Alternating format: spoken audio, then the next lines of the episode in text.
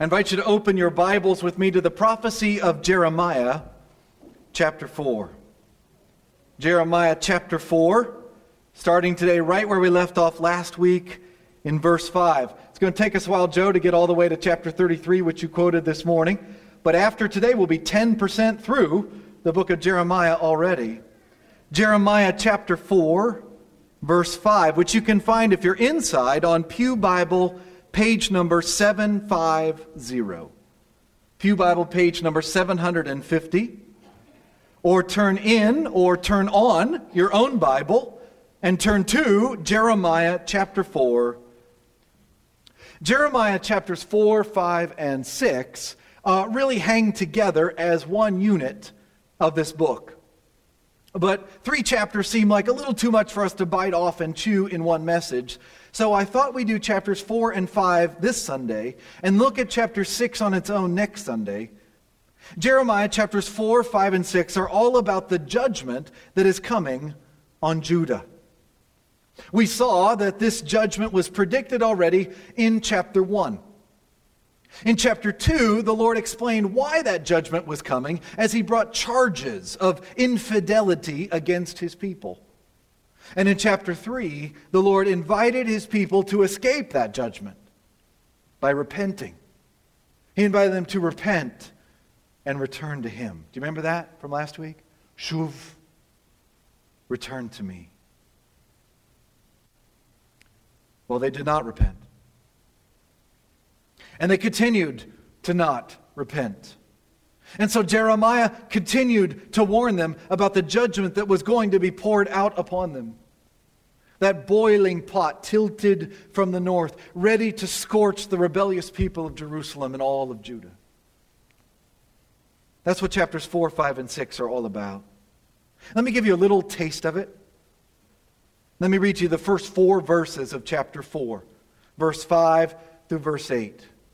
This is the word of the Lord. Announce in Judah and proclaim in Jerusalem and say, Sound the trumpet throughout the land. Cry aloud and say, Gather together. Let us flee to the fortified cities. Raise the signal to go to Zion. Flee for safety without delay. For I am bringing disaster from the north, even terrible destruction. A lion has come out of his lair. A destroyer of nations has set out. He has left his place to lay waste to your land. Your towns will lie in ruins without inhabitant. So put on sackcloth, lament, and wail, for the fierce anger of the Lord has not turned away from us.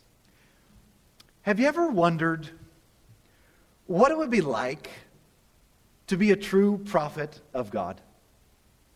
Hmm. What, what would it feel like to be the mouthpiece of the living God? The spokesman of the living God, a true prophet, someone being given fresh revelation from God to deliver to the people. I am, thankfully, not a prophet. And I'm not the son of a prophet, and I work for a nonprofit organization. But I do get to regularly represent God and try to faithfully present His words. I'm trying to do so right here, right now. I hope you do as well in your spheres of influence. But I wonder what it would be like to be an Old Testament prophet. Not just to teach and preach and share what God has already said in His written word to the current generation, but to, but to have God actually put his words fresh and hot right into your mouth. To be able to see the future. To, to know what is going to happen and to be tasked with telling others what it will be. What would that be like? Huh. Well, if the words of Jeremiah are any indication, it could apparently be pretty miserable.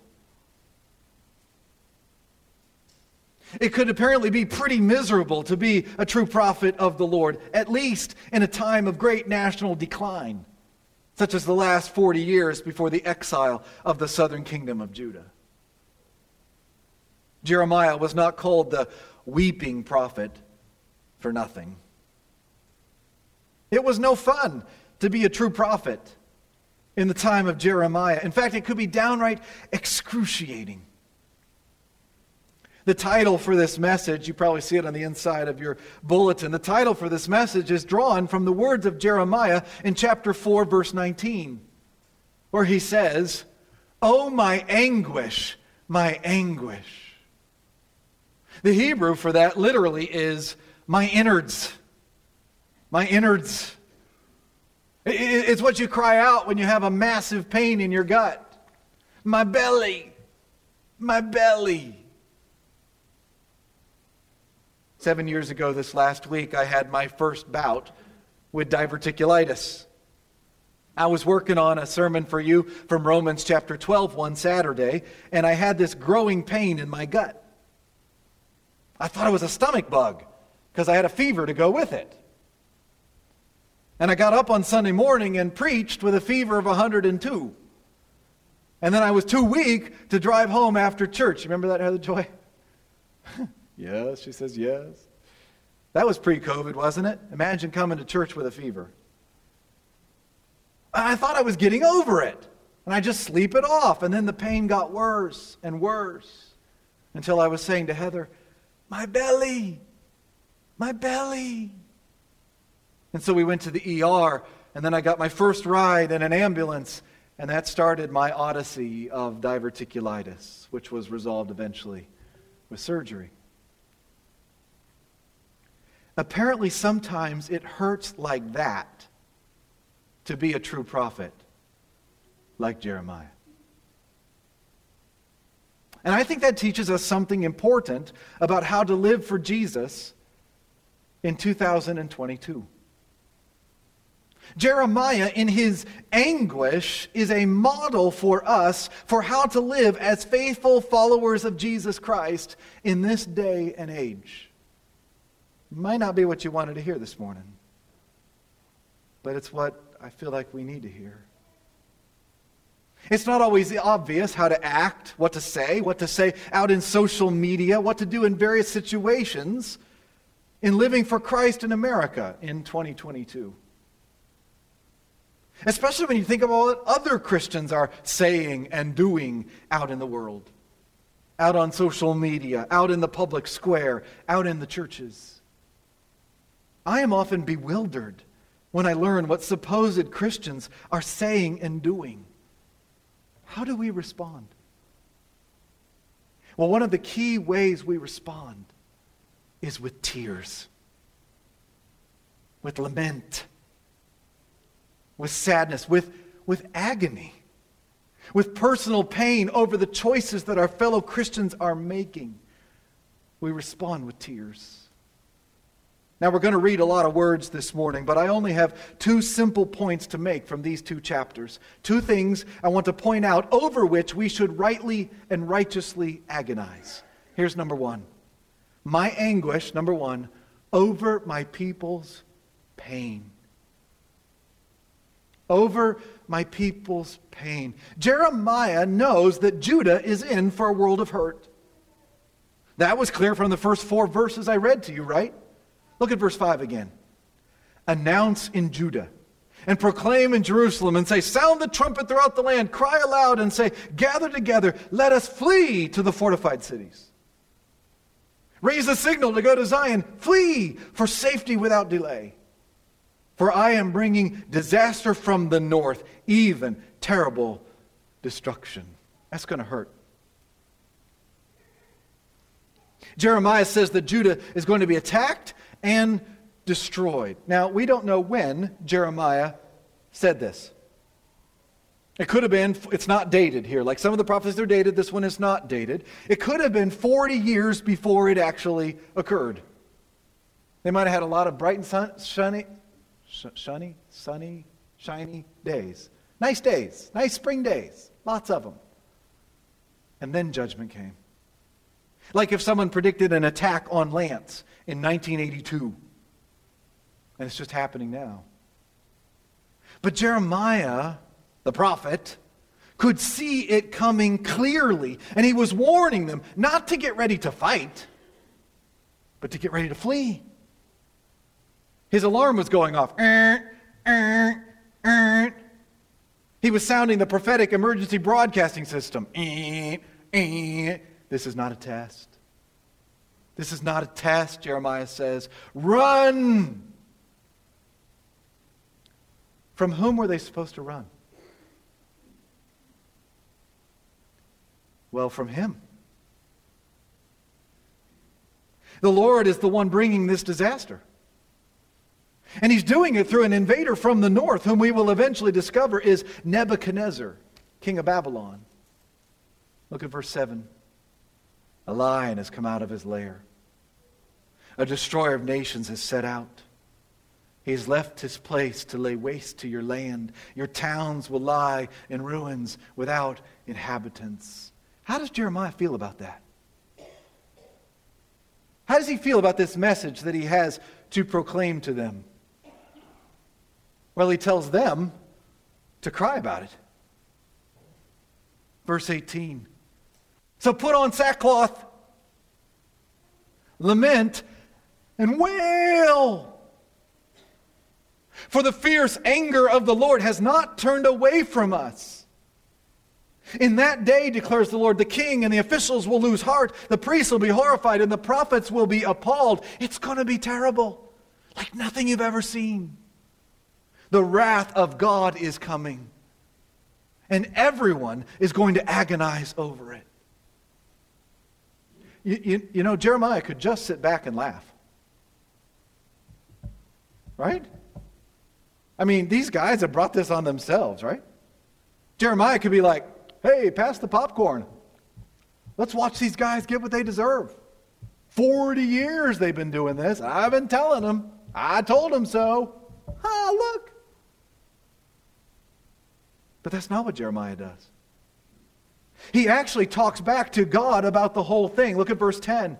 Then I said, Ah, sovereign Lord how completely you've deceived this people and Jerusalem by saying, You will have peace when the sword is at our throats. Now, that is a, a very confusing verse. If you read that and went, What?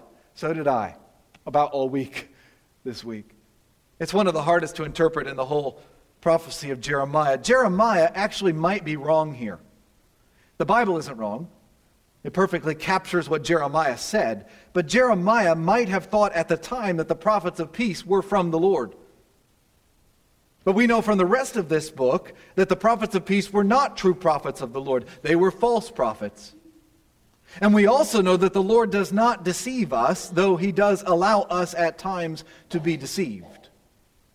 I think it's more likely that that's what Jeremiah is saying, something like that. He's agonizing over the fact that the Lord, in his wisdom and perfect justice, has allowed false prophets to proliferate in Judah, spreading the lie that everything's going to be okay. Everything's going to be okay. Peace. When everything was not going to be okay. I'll bet Jeremiah wished that the Lord would just zap those false prophets right then and there, right? Zap. Peace, peace, zap, peace, peace, zap. We're going to see this again and again in Jeremiah. People saying, It's okay. You can live however you want, it'll be okay. Now, which prophets do you think were more popular for 40 years? The prophets of peace and prosperity and live however you want, or that sad, old, gloomy Jeremiah, the prophet of doom? But Jeremiah knows the sword is at our throats. And not just a sword, but a storm. Verse 11.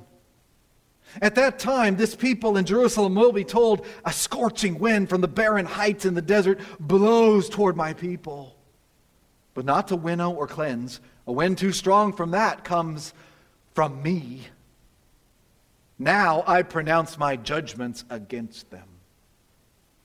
The desert storm of judgment is coming, a sirocco destroying everything in its path. In verse 13, Jeremiah sees it. He, he actually has a vision of this attack. Verse 13 Look! He advances like the clouds. His chariots come like a whirlwind. His horses are swifter than eagles. Woe to us! We are ruined! Oh, Jerusalem! Wash the evil from your heart and be saved. How long will you harbor wicked thoughts? Even now, he's calling them to repent. Verse 15 A voice is announcing from Dan, proclaiming disaster from the hills of Ephraim.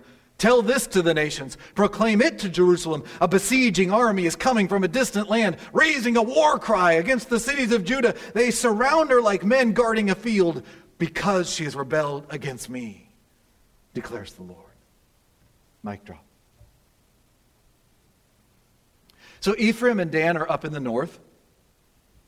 The picture in Jeremiah's mind is an attack that, that descends, that swarms in from the north and decimates Judah in the south so that they all say, Woe to us! We are ruined. Why? Why all this pain? Verse 18. Your own conduct and actions have brought this upon you. This is your punishment. How bitter it is. How it pierces to the heart. See, all this pain is self inflicted. They deserve this. They have brought this on themselves by their ways and their deeds. So, how does Jeremiah respond to that? with anguish. No smug satisfaction. No prideful laughing at these people getting their comeuppance. No schadenfreude. The Germans have a word for everything, don't they? Schadenfreude is this idea of like enjoying it when somebody else gets what's coming to them. Schadenfreude. Is that how Jeremiah responds? No. He responds with tears. Just thinking about what is going to happen to his people makes Jeremiah feel completely awful. Verse 19. Oh, my anguish, my anguish, I writhe in pain. Oh, the agony of my heart. My heart pounds within me. I cannot keep silent. For I have heard the sound of the trumpet. I have heard the battle cry. Disaster follows disaster. The whole land lies in ruins. In an instant, my tents are destroyed, my shelter in a moment. How long? How long must I see the battle standard and hear the sound of the trumpet? Do you hear his pain over his people's pain? You know, he could just quit caring. That's a real temptation today. When you see people making foolish choices, when you log on to social media and you see fellow Christians saying foolish things again, when you read the news reports and you hear the latest scandals happening in churches, when your friends and family members make foolish choices and the painful consequences start coming down on them, it's tempting to say, well, they made their bed. They can lie in it. I don't care anymore. It's true. They made their bed. It's true. They may lie in it. But Jeremiah wasn't able to stop caring. And I think you and I should be like that too. Because I think that Jeremiah's heart reveals the heart of his God. Oh, my anguish, my anguish. I writhe in pain. Oh, the agony of my heart. My heart pounds within me. I cannot keep silent. This is the first of several passages in the book that are often called Jeremiah's laments. Not to be confused with Lamentations, which kind of carries on the theme. Sometimes they're called Jeremiah's confessions, like his heart to God. Jeremiah just kind of goes like this. He bares his heart to the Lord and he pours it out on the page for us to see ourselves. And not only does his belly hurt, but he's having a heart attack. The, the one phrase there in the Hebrew is literally, Oh, the walls of my heart. He can feel the walls of his heart. He thinks his heart is just, it's just bursting. It's going to burst thinking about what is going to happen to his people. He's almost in shock, and he wonders how long he's going to have to feel this way. What's the answer to that? A long time. He talked this way for 40 years. And as far as we know, he died after seeing it all actually happen. Jerusalem ransacked, the people carried off, him deported to Egypt, with all these feelings still in his heart anguish at his people's self inflicted pain.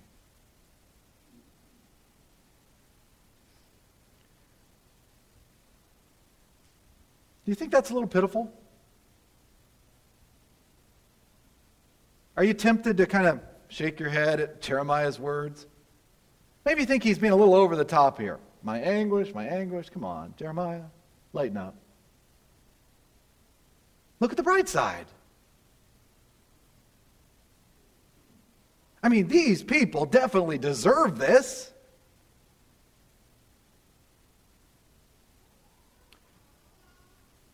Who does Jeremiah remind you of when he's being like this? Yeah. That's who I hear too. I hear Jesus. Can't read these words without thinking about how Jesus wept over Jerusalem. Or the time when he felt, the, the, the, things he felt when he went through the towns and villages preaching the gospel. The, the Gospel of Matthew tells us in chapter 9 when Jesus saw the crowds, he had compassion on them because they were harassed and helpless like sheep without a shepherd. What are sheep like when they don't have a shepherd? Well, they're out of control, for one thing. They're going in every direction. And, and they get into all kinds of trouble. Into the water, can't get out. Their, their wool gets all soaked, they drown. Into the fire, not smart enough to stay out of the fire. Sheep without a shepherd are in big trouble through self inflicted pain, not to mention the wolves. And what did Jesus feel when he saw that? Did he say to his disciples, Get a load of this one? I'm going to share this outrageous thing. I can't believe they're doing that, stupid dummies. No, Matthew says that Jesus had compassion on them. And the Greek word there for compassion means anguish. It means a pain in the gut.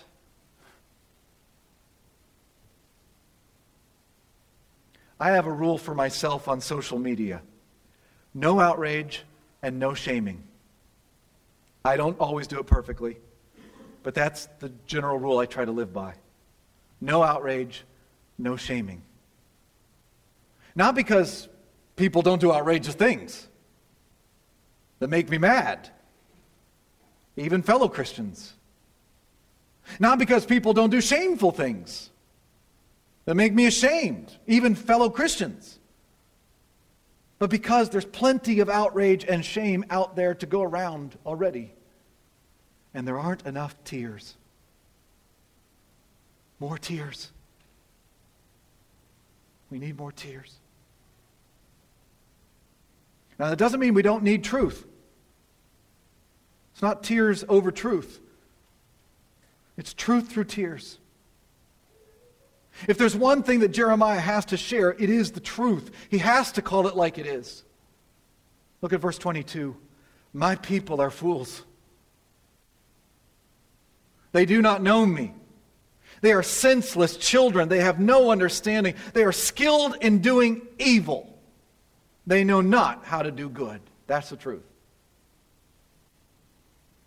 And it's shameful. I'm not saying there isn't a place for shame.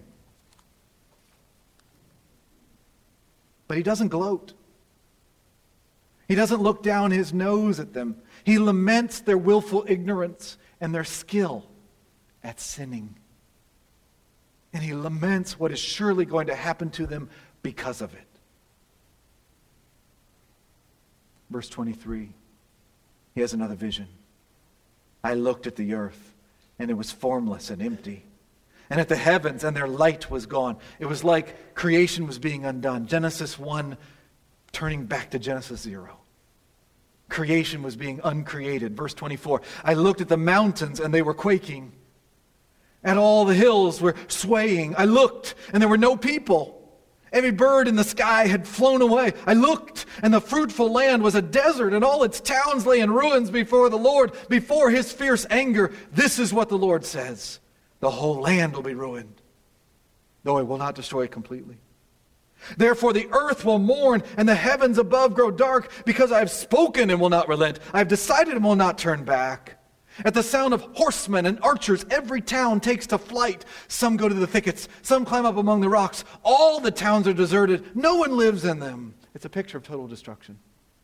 Well, not total destruction. Do you notice in verse 27 how even this terrible judgment is tempered by the Lord's mercy? Though I will not destroy it completely. He says that like three times in today's passage.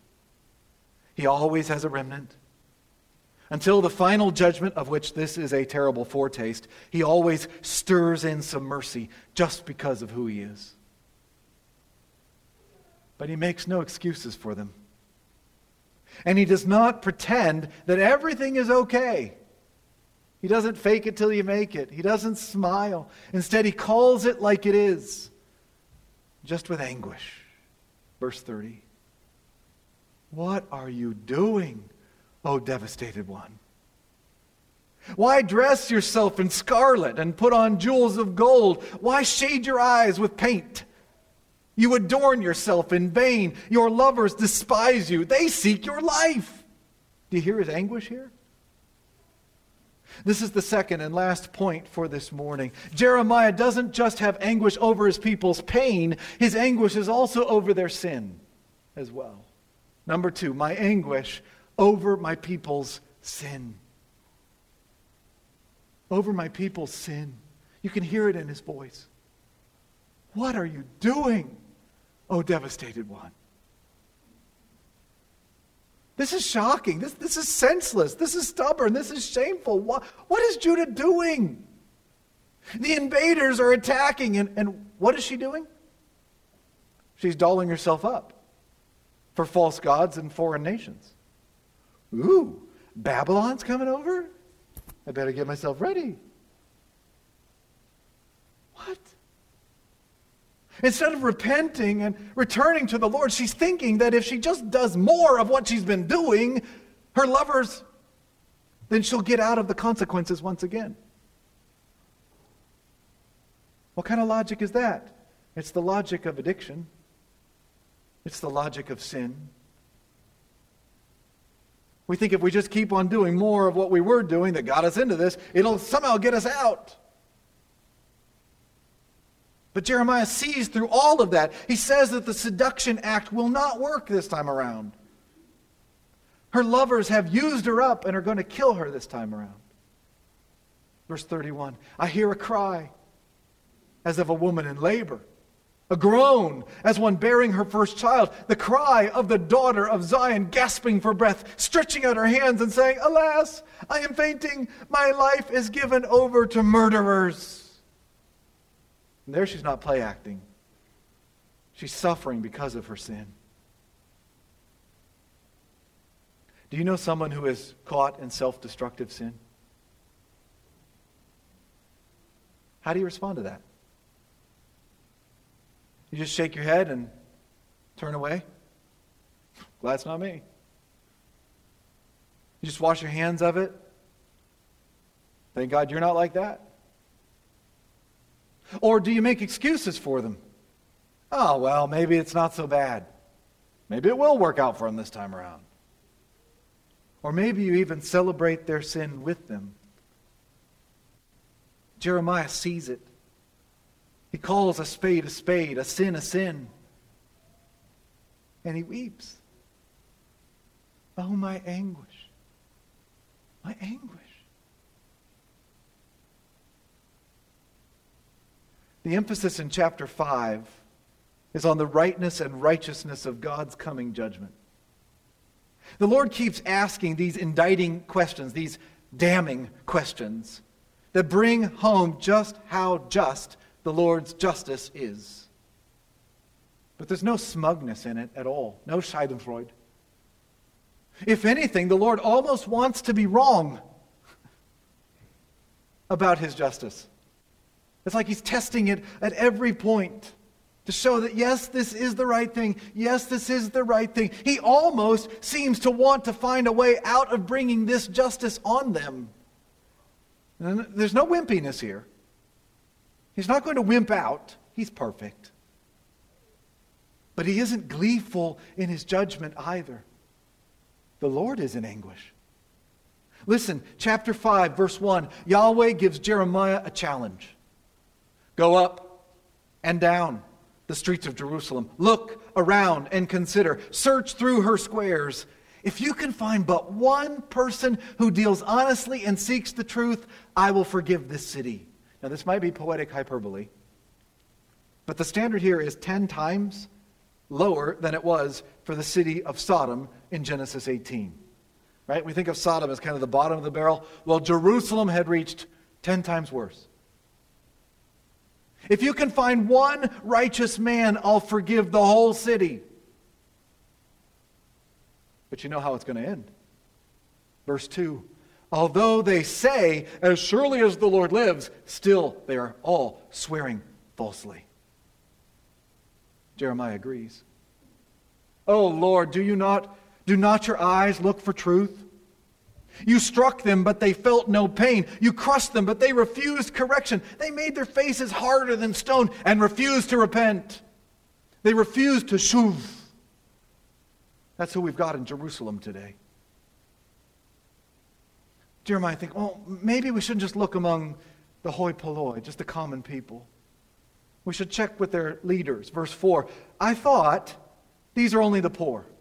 They're foolish for they do not know the way of the Lord, the requirements of their God. So I'll go to the leaders and speak to them. Surely they know the way of the Lord, the requirements of their God. They're the leaders, they're supposed to lead. But with one accord, they too had broken off the yoke and torn off the bonds. Or, in other words, there is no one righteous, not even one. There is no one who understands, no one who seeks God. They have all turned away. They have together become worthless. There is no one who does good, not even one. I'm quoting Romans 3 here. All have sinned and fall short of the glory of God. And so the justice of God is rolling in. Verse 6. Therefore, a lion from the forest will attack them, a wolf from the desert will ravage them. A leopard will lie in wait near their towns to tear to pieces any who venture out, for their rebellion is great and their backslidings are many. They have many shuvs, but they're all in the wrong direction. Now listen to his questions. Why should I forgive you? Your children have forsaken me and sworn by gods that are not gods. I was a good husband. I supplied all your, their needs, yet they committed adultery and thronged to the houses of prostitutes. Idolatry. They are well fed, lusty stallions, each neighing for another man's wife. Should I not punish them for this? declares the Lord. Should I not avenge myself on such a nation as this? Go through her vineyards and ravage them, but do not destroy them completely. Strip off her branches, for these people do not belong to the Lord. The house of Israel and the house of Judah have been utterly unfaithful to me, declares the Lord. They have lied about the Lord, they said. They said, He will do nothing. No harm will come to us. We will never see sword or famine. The prophets are but wind, and the word is not in them. So let what they say be done to them. Do you hear the play on words there? They don't have the breath of the Lord, they don't have the Spirit, they just have the wind. They, they, these false prophets are, we would call them windbags. But Jeremiah, he's a true prophet. Verse 14. Therefore, this is what the Lord God Almighty says. Because the people have spoken these words, I will make my words in your mouth a fire, and these people the wood it consumes. Apparently, that is what it feels like. to be a true prophet of God. You got a fire burning in your mouth. That does not sound pleasant to me. Sounds urgent. Get that fire out of my mouth. Got to get it out. Sounds powerful. Does something. But it also sounds painful. Jeremiah's mouth was full of fire, and the words that came from it were judgment words that uprooted and tore down and destroyed and overthrew the nation. The people were the firewood that the fire in his mouth burned up. Verse 15 O house of Israel, declares the Lord. I'm bringing a distant nation against you, an ancient and enduring nation, a people whose language you do not know, whose speech you do not understand. Their quivers are like an open grave. All of them are mighty warriors. They will devour your harvest and food, devour your sons and daughters. They will devour your flocks and herds, devour your vines and fig trees. With the sword, they will destroy the fortified cities in which you trust. And you deserve it. Yet, even in those days, declares the Lord, I will not destroy you completely. And when the people ask, Why? Why has the Lord our God done all of this? You will tell them, As you have forsaken me and served foreign gods in your own land, so now you will serve foreigners in a land not your own. Exile. Announce this to the house of Jacob and proclaim it in Judah. Hear this, you foolish and senseless people who have eyes who do not see, who have ears but do not hear. Should you not fear me, declares the Lord? What's the answer to that one? Should you not tremble at my presence? Do you hear his anguish? He's not just angry, he's, he's hurting. Should they not fear the Creator? Of course they should. Verse 22 I made the sand a boundary for the sea, an everlasting barrier it cannot cross. The waves may roll, but they cannot prevail. They may roar, but they cannot cross it. But these people have stubborn and rebellious hearts.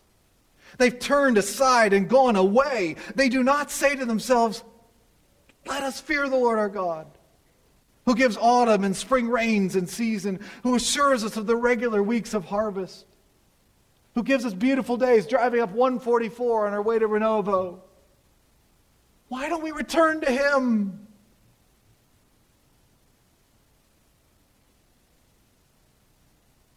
Your wrongdoings have kept these away. Your sins have deprived you of good. Among my people are wicked men who lie in wait like men who snare birds and like those who set traps to catch men. Like cages full of birds, their houses are full of deceit. They've become rich and powerful and have grown fat and sleek. Their evil deeds have no limit. They do not plead the case of the fatherless to win it. They do not defend the rights of the poor. Should I not punish them for this? declares the Lord. Should I not avenge myself on such a nation as this? A horrible and shocking thing has happened in the land. The prophets prophesy lies. The priests rule by their own authority.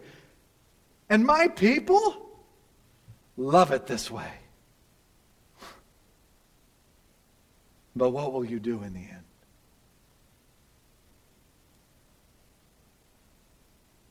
Do you hear the anguish in his voice? Jeremiah's voice. And behind that and above that, the voice of the Lord. Anguish over his people's sin. Notice again that he calls sin what it is, but he doesn't relish doing it. Many of the people I see out there that seem to regard themselves as prophetic seem to me to relish the downfall of those they are preaching against. And their followers are like, yeah, stick it to them. That's not prophetic. Prophetic is calling sin sin, but with anguish in your heart. Hoping and willing and praying for genuine repentance on the part of your opponents. Holding out the invitation to return to the Lord and be forgiven. A fire in the mouth, but agony in the heart. No, I told you so. No, you heard it here first. Like and share. Tell your friends.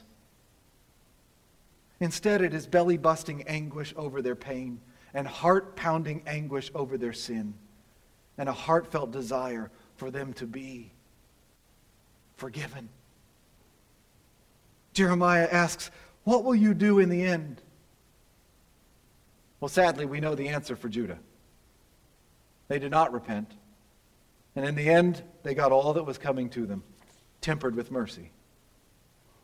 But we also know that the Lord extends forgiveness to all who will repent and come to him. And we also know that there was another search for a righteous person that was successful. Remember Revelation chapter 5? When they searched high and low for someone who was worthy to open the seals, to bring about the forgiveness of sins and make all the promises come true. And they searched not just down all the streets of Jerusalem, but they searched in heaven and earth and under the earth. And John the Revelator wept because nobody was found who was worthy to open the seals. And then John was told, You don't have to anguish over this. See, the lion of the tribe of Judah, the root of David, has triumphed. Victory in Jesus. He is able to open the scroll and its seven seals. And John looked and he, what did he see? He saw the lamb that was slain. He looked for a lion. He sees a lamb. They're the same person. The lamb that was slain, now standing at the center of the throne. God has made a way to forgive sinners. People who deserve all of the judgment, all of the wrath of God. He's, he has made a way for sinners to be forgiven. Why should I forgive you? The Lord asks. And then he answers it because of the anguish of Jesus. Because Jesus was forsaken by God because we had forsaken God. And in his death, he has made it all right again. The Lord is my salvation.